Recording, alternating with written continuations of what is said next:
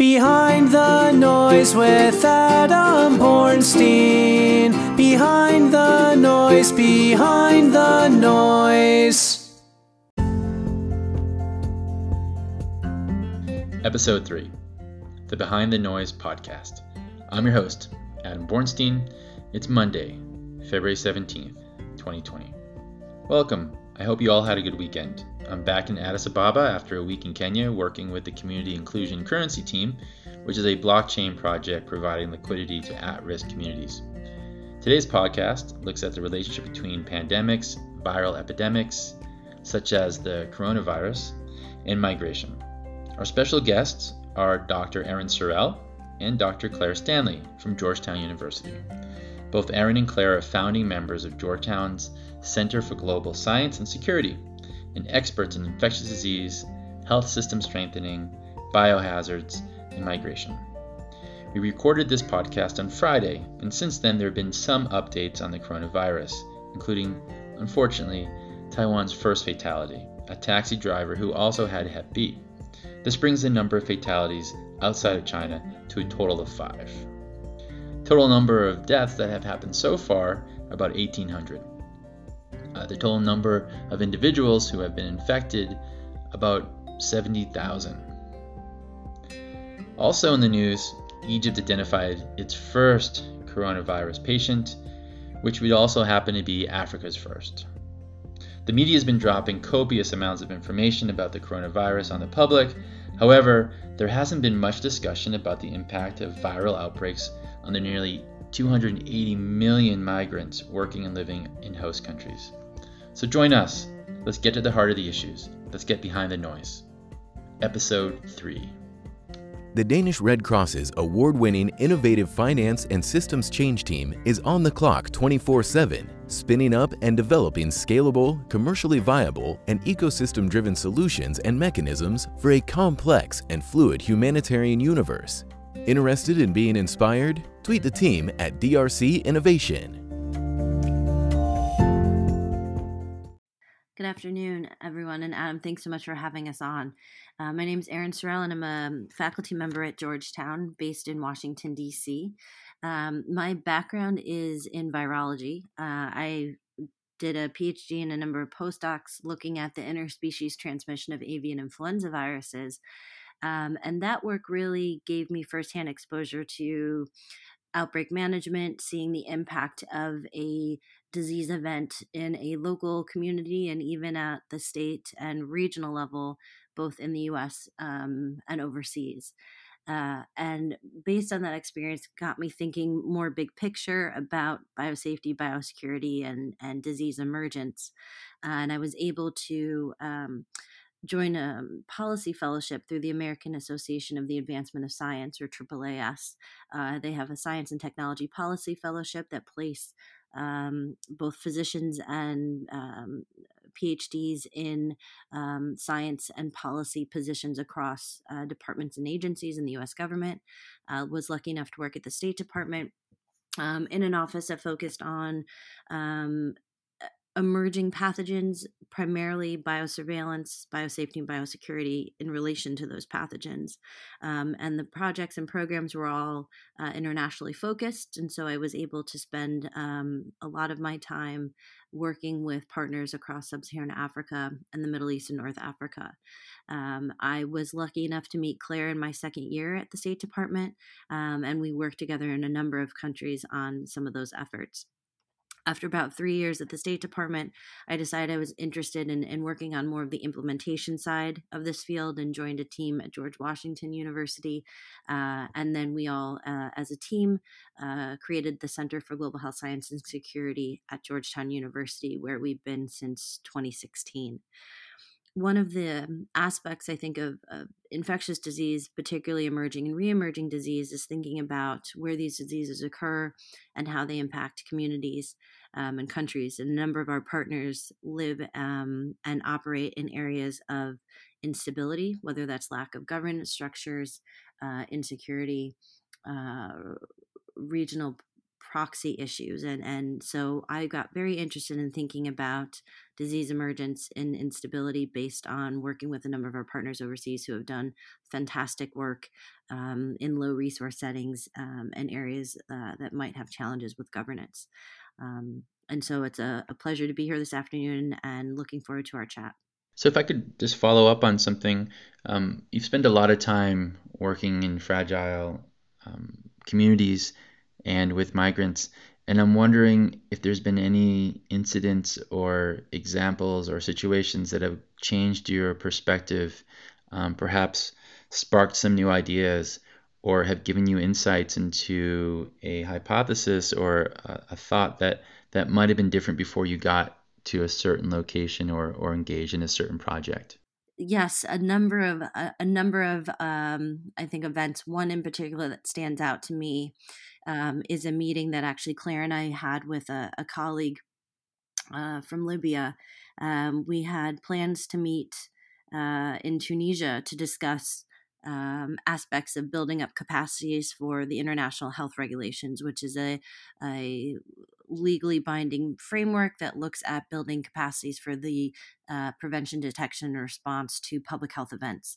Um, and Claire and I got on our flights. We got to Tunis, you know, checked into our, our hotel and didn't think, or I personally did not think about um, the challenges that our partner was facing in terms of even getting uh, to Tunis. Um, at the time, the airport in Tripoli had been closed, and he was able to navigate his way through uh, through to us in Tunis through a number of taxis, um, vehicles, and I thought about the challenges he faces in just getting to and from meetings, and the the dedication that he has to um, advance um, his organization and his country and thinking about uh, prevention of diseases and protecting the public. And and that to me put a lot in perspective um, about what our partners face um, and the um, how fortunate we are to live where we are um, and have the capacities we have and it, it just motivated me i think even more to think about how to develop tools and methodologies to be able to improve um, capacities for those countries that may be facing challenges in governance um, and security when when also dealing with emerging and reemerging uh, disease outbreaks. Thanks, Erin. That's a really relevant story, especially in the context of today's conversation, which is working closely with with, with partners and communities. Um, and you know, how can you actually do that if you're not on the ground, if you haven't spent time working and, and, and understanding um, their personal histories and, and some of the barriers that, that they need to overcome in order for successful and collaborative partnerships to thrive. So let's switch gears and, and head over to um, Professor Claire Stanley, who I believe is somewhere based in Europe at the moment. If you could please give us some background about yourself and some of your personal experiences that perhaps have changed and influenced uh, your perspective on, on your work. Sure, absolutely. And um, you'll hear a lot of common themes uh, with Erin's description since I've been fortunate to work with her for the last eight years and have uh, followed her from, from job to job during that period. So I initially trained as an infectious disease ecologist. So, with a background in biology, I was interested in um, host parasite relationships and I worked on neglected tropical diseases, uh, primarily in East Africa for my PhD and postdoc. Um, and through that work, I, I, really got interested in the idea of how policy can impact uh, the implementation of health programs on the ground, um, but also the importance of getting robust evidence um, from health programs to inform those policies. So I can cite one specific instant where um, I was working in a small, very rural uh, village in Uganda and realized that the number of times that the children would receive deworming medication in this village completely depended on the results of assessments for the prevalence of, of the parasites that we were studying. And so, if you happen to get 49%, um, they would get treatment once every two years. And if it was 51%, it would be treatment every year. And so it just really struck me how important it is that we get accurate information, um, that, the evidence base is really strong for these types of policy recommendations, and that we continually gather those data to, um, to better improve those policies and also to ensure that they are having the kind of impact that they're, that they're intended to have on the communities that are affected by these diseases. So, in any case, at that point, um, wanting to get a little bit more of a grounding in, in policy, I applied to the same uh, fellowship program that, that Erin mentioned and was lucky enough to end up in the same office that she was already in. So I also worked on biosurveillance, biosafety, and biosecurity, primarily in Africa and the Middle East. Um, and, and while I was there, I was there for two years. And um, towards the end of that time, I had already realized that I wanted to uh, go back into academia um, upon which time I was again recruited by Erin, so w- went back to to George Washington University. Um, but towards that, the end of my time at the State Department, the West Africa Ebola outbreak was was really beginning to kick off, and I think that to me really emphasized the importance of health system strengthening. And again, Erin alluded already to the challenges faced by by countries affected by conflict, and I think um, that's also true of countries with a history of fragility. So even if they're not in the face of an active conflict, if they've had um, disruptions in the past that can significantly impact the health system and leave them vulnerable to future threats. And so, the way that we build capacities or the way that we support technical assistance um, to strengthen uh, those core capacities for prevention, detection, and response to infectious disease threats really has to be done in, in the context of, of the history and, and um, other contextual factors, I think. So, yeah, now I'm at Georgetown University. I'm an assistant research professor there, continuing to work primarily on health systems um, and really um, spending a lot of time thinking about how data can be used for decision making. Um, while also trying our best to ensure that policies, um, when they are implemented, have the right kind of impacts on the ground, um, and working so working from both um, stakeholders on the ground as well as the, the national, regional, and, and sometimes global decision makers too. Mm-hmm. So, so Claire, as a follow up, when SARS broke in 2003, I was in Hong Kong and on my way to business school in, in Kobe, Japan. And I was told by the administration that if I went directly to Kobe from Hong Kong, I'd have to sit in quarantine for a fortnight.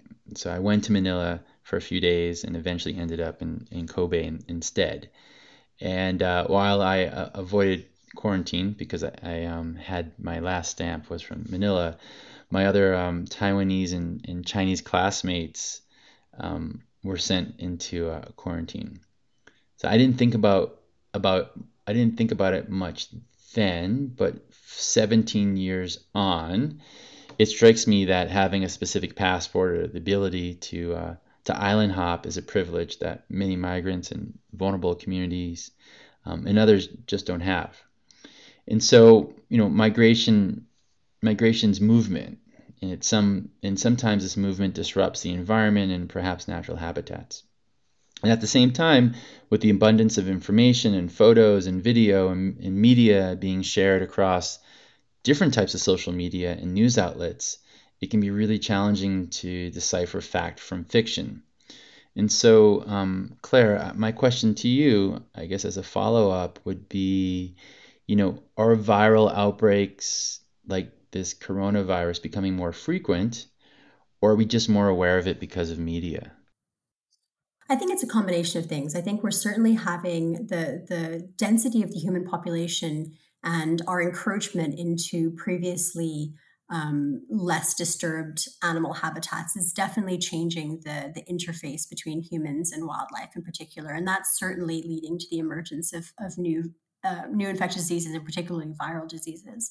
Um, that being said, I think that I don't think that there's necessarily uh, more individual spillover events happening all the time. Um, we have better transportation networks, and particularly we have better surveillance systems. So we know about these outbreaks. I think previously there would be events that would happen in rural areas, and, and unfortunately people would die, but the world wouldn't know about them. And I think that's where your point about the media is really important as well.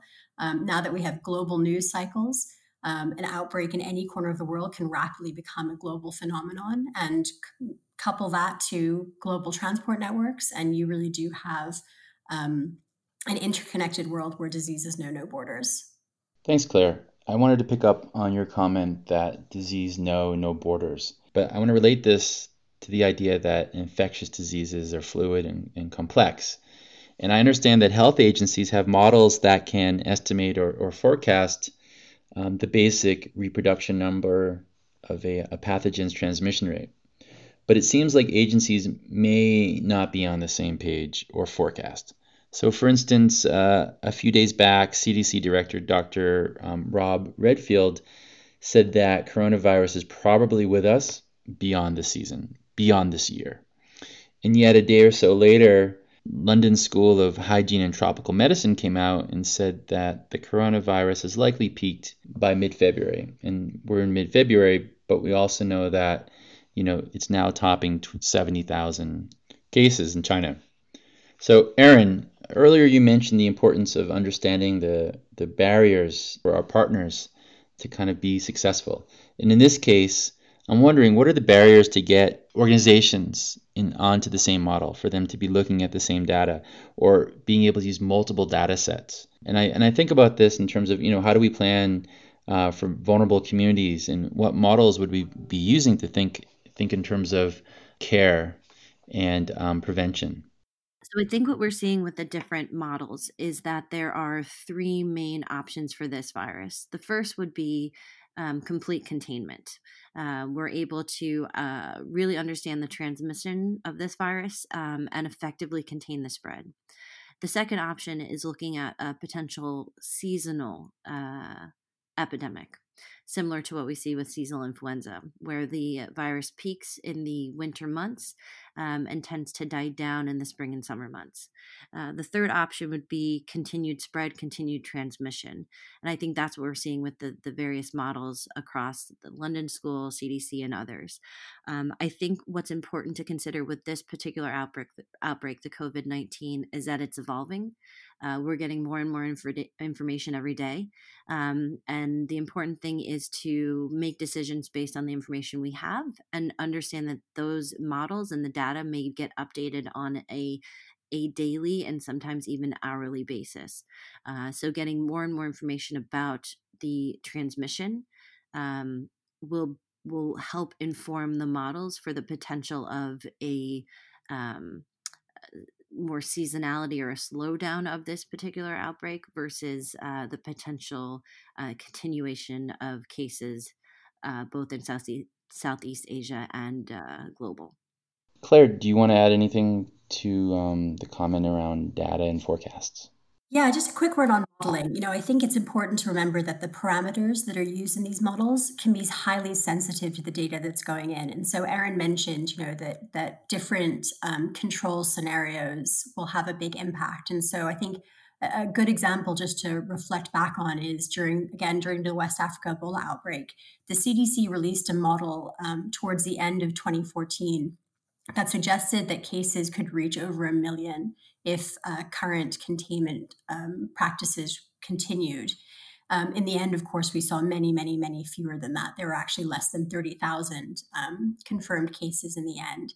And again, you know, it's not that the modelers are trying to use scare tactics or overestimate, but there are large ranges often in these estimates. And I think we just need to be a little bit careful with how we interpret the numbers and, and particularly how the media sometimes reports on the outer edges of these projections. Mm-hmm. All right, thank you. Coming from a humanitarian background and the fact that I live in Ethiopia, it's my perspective that Africa can be characterized by a high degree of population movement across highly porous borders. I think a recent study from UNHCR estimated that the population mobility in West Africa, for example, is roughly seven times higher than anywhere else in the world. Essentially, poverty drives this mobility as people travel daily looking for food and, and for work. It, it helps when the countries they go to have the right to work, but that's probably a different conversation. So we've touched on this question a bit, but would you mind going a bit deeper on the impact that epidemics and pandemics have on, on migrants? Sure, thank you. You know, I think there are a lot of aspects of thinking about um, migration both within a country and then uh, cross borders. Um, particularly in, in terms of um, access to healthcare.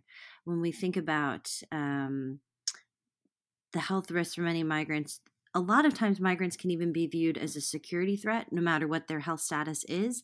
Um, particularly when we're looking at cross-border migration uh, for employment for uh, a number of factors and so sometimes they don't access care even when it's available and that becomes uh, quite a challenge um, particularly in this case when we're looking at um, an emerging uh, disease uh, that has implications for um, spread through human migration, human movement. Um, we know that one of the major routes for transmission, particularly when we're looking at global spread of this COVID 19, is through human travel um, and human interaction. And so um, I think understanding access to care for migrants um, and availability to care for that community is quite important. Um, when we look at the kind of perfect storm of timing in this uh, epidemic, and we think about the migrant community within China that have um, potentially traveled for uh, family celebrations and the Lunar New Year. This was a, a perfect storm in terms of timing for um, having a, a, lot of travel within even the country um, families getting together to celebrate the new year, um, and understanding that a number of travel restrictions that were put into place um, occurred well after uh, travel occurred within the country and then uh, globally as well. Um, and so thinking about the potential implications of, of access to care to that migrant population uh, is definitely uh, something that should be on um, everyone's radar and a concern. Earlier, we talked a little bit about um, the impact of media and um, perhaps some sensationalism around the coronavirus and other pandemics. Um, every day, it feels like there's another uh, media story that drops, uh, introducing a different twist or another country that may have new or additional cases. Japan's no different. Uh, lately, Japan's been in the news around the Diamond Princess cruise ship, which is in Yokohama Harbor. They announced today that another 99 uh, new coronavirus cases have been confirmed, and this is from a ship where people are in quarantine. So the total, the total now comes out to around 450. But what's interesting about Japan is that over the weekend, they also announced that an individual who has had no contact with the cruise ship or with China actually has come down with um, the coronavirus as well.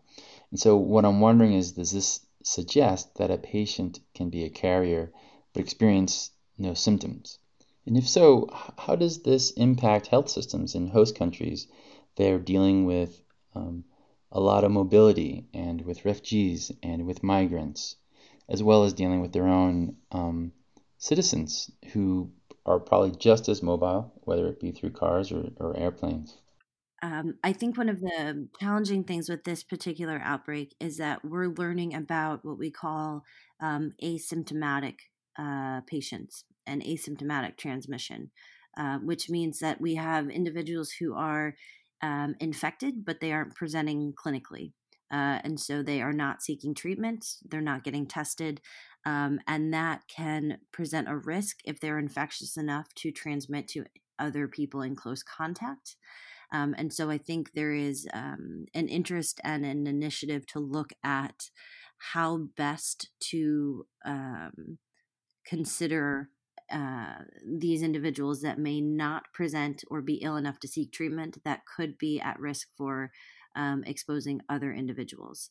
Um, and that may come into play when we look at cases, particularly that don't have direct links to those that are um, infected. So if if we can't draw a direct link, it may be um, implications for individuals who are not um, clinically presenting um, with uh, the what we consider the case definition for COVID nineteen.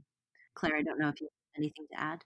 Yeah, I think I'd just say that again with global transport, you know, we, we talk about migrants, but but it's also just people who are traveling for business or for other things. And I think um, we, as Erin mentioned, you know, we're we're learning a lot more about the people who may only have mild symptoms and so aren't seeking treatment and may be infectious.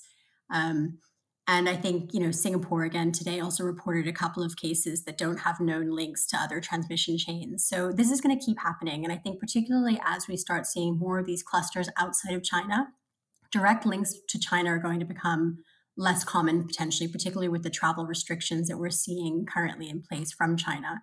So I don't think this is unexpected, and, and I don't think it's necessarily wildly concerning from an epidemiological perspective. It's just what we would expect to happen as we start to learn more about the virus, as some of these new um, cases are uncovered, and particularly with the relatively long incubation period. We're seeing people who um, may have up to 14 days completely asymptomatic and yet able to transmit the disease. So it's again, it's not unexpected that we're going to be seeing cases popping up without a known link to China.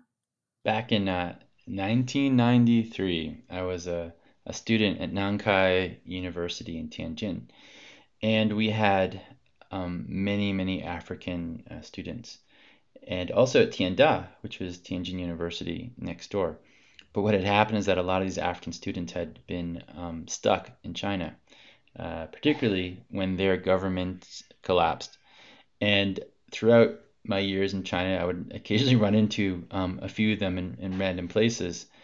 And I guess in that context, I'm I'm interested in knowing um, what would be what would be your opinion around the evolving dynamics between Africa and China, and and again in in the context of you know what this might mean for for migrants and and cross border mobility.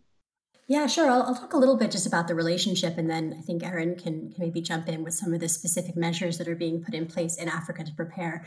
So I think just one thing to, to note, and, and a lot has been written about this already, is that there is quite a lot of traffic, um, human traffic and commercial traffic between Africa and, and China.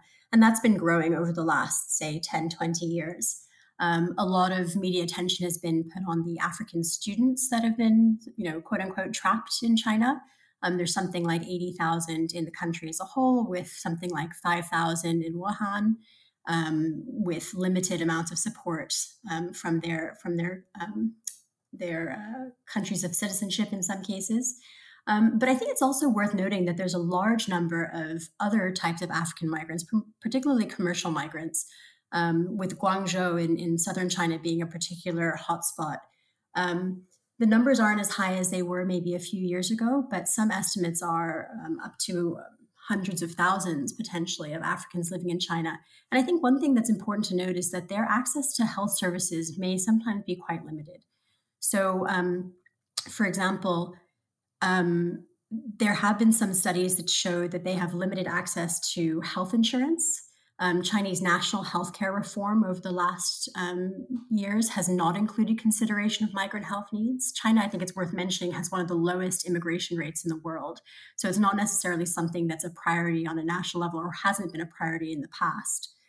Um, and other studies have shown barriers from social isolation of Africans living in China, perceptions of racism or discrimination, and difficulties with the language. All that to say that I think one of the things that we need to think about is the extent to which Africans living in China may be able to access health services if they start to feel ill, um, and the extent to which they would be treated the same as, as Chinese or, or others living in China um, if they did present with symptoms.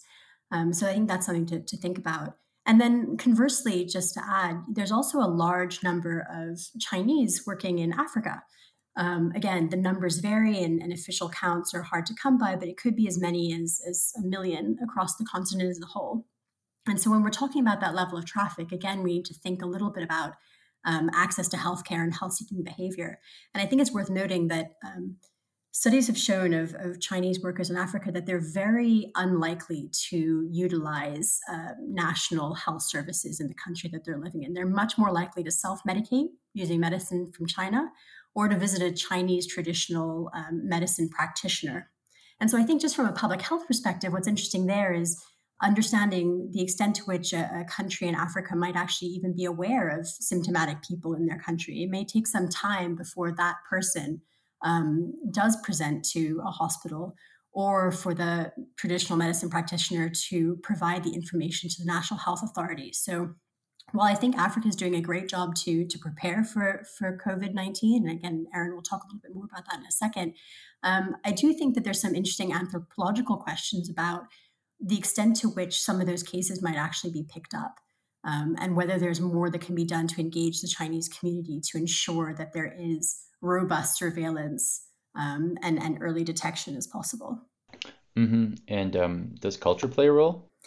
Yeah, I mean, certainly culture has a huge impact when it comes to a lot of these types of things. And, and certainly, just, you know, uh, you've alluded to this a little bit. I think that a lot of care needs to be taken, and this is a global thing, um, not to um, use COVID 19 as the excuse for discrimination or, or, racism of any kind. And I think we're seeing worrying signs of that um, in Europe and the US, and, and presumably that's also the case in Africa as well, where I think there is sometimes a difficult relationship between um, Chinese workers uh, living there and, and the host communities of the country in which they're living.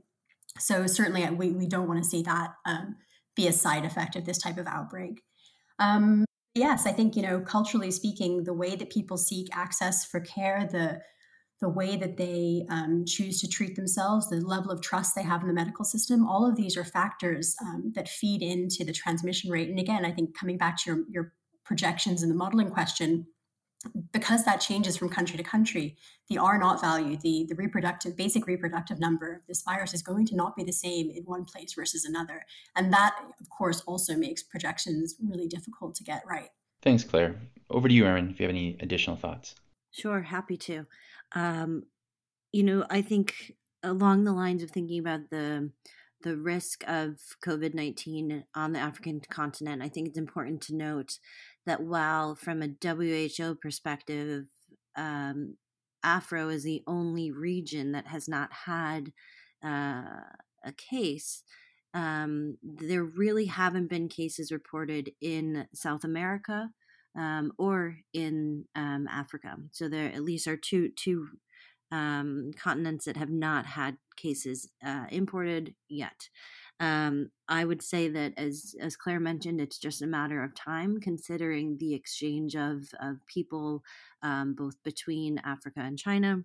Um, and Africa CDC has actually activated their emergency operations center in early February, um, and what they're doing is thinking about taking lessons learned from other um, disease outbreaks to think about how they can look at um, prevention and control of cases.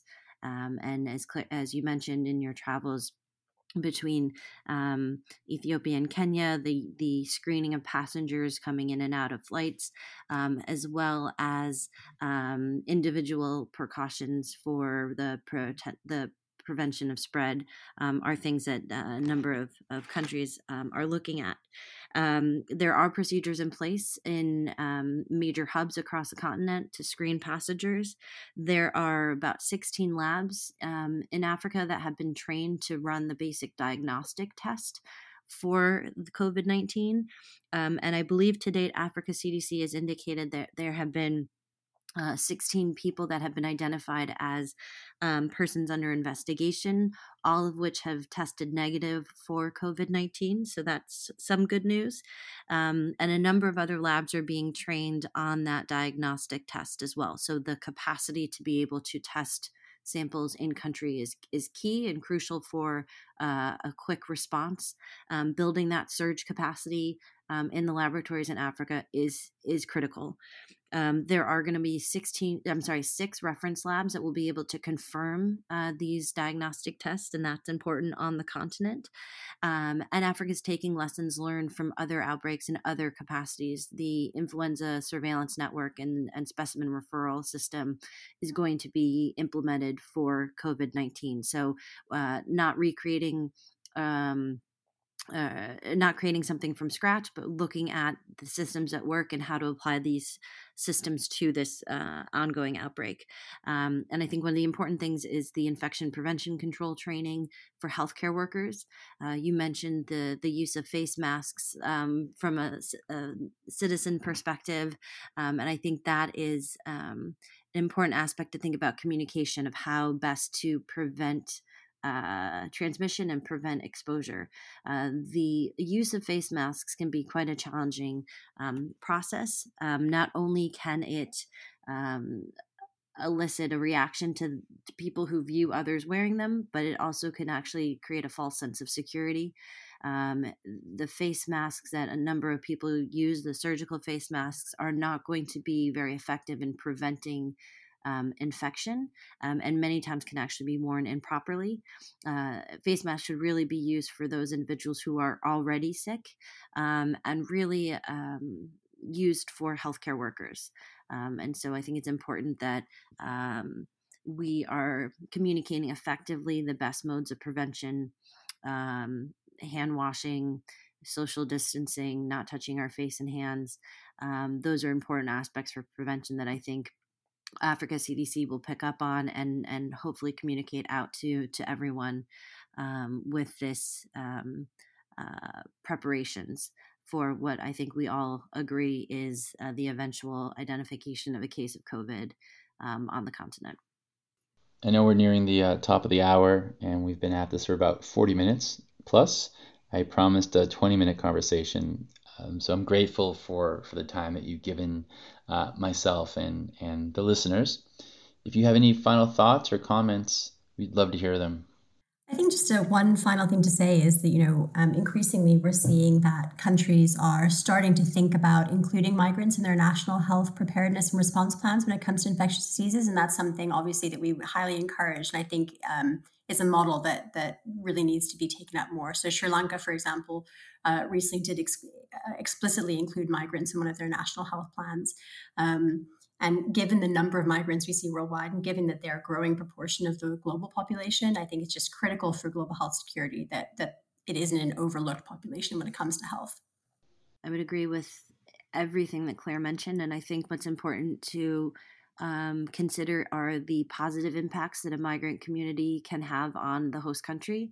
Um, I would say across um, economic well being, social um, improvements, as well as even health.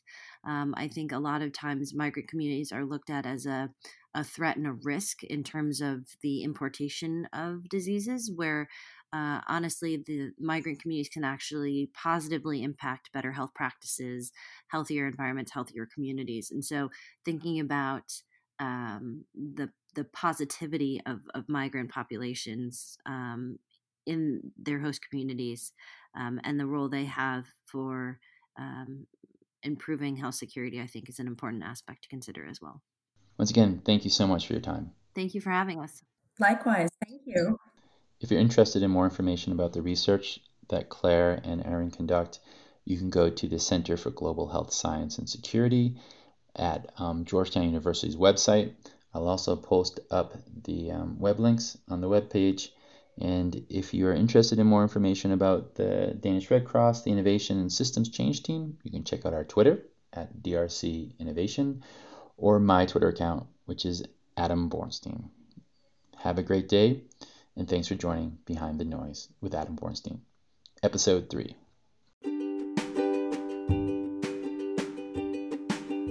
If you don't know, now you know. The Danish Red Cross's award winning innovative finance and systems change team is on the clock 24 7, spinning up and developing scalable, commercially viable, and ecosystem driven solutions and mechanisms for a complex and fluid humanitarian universe. Interested in being inspired? Tweet the team at DRC Innovation.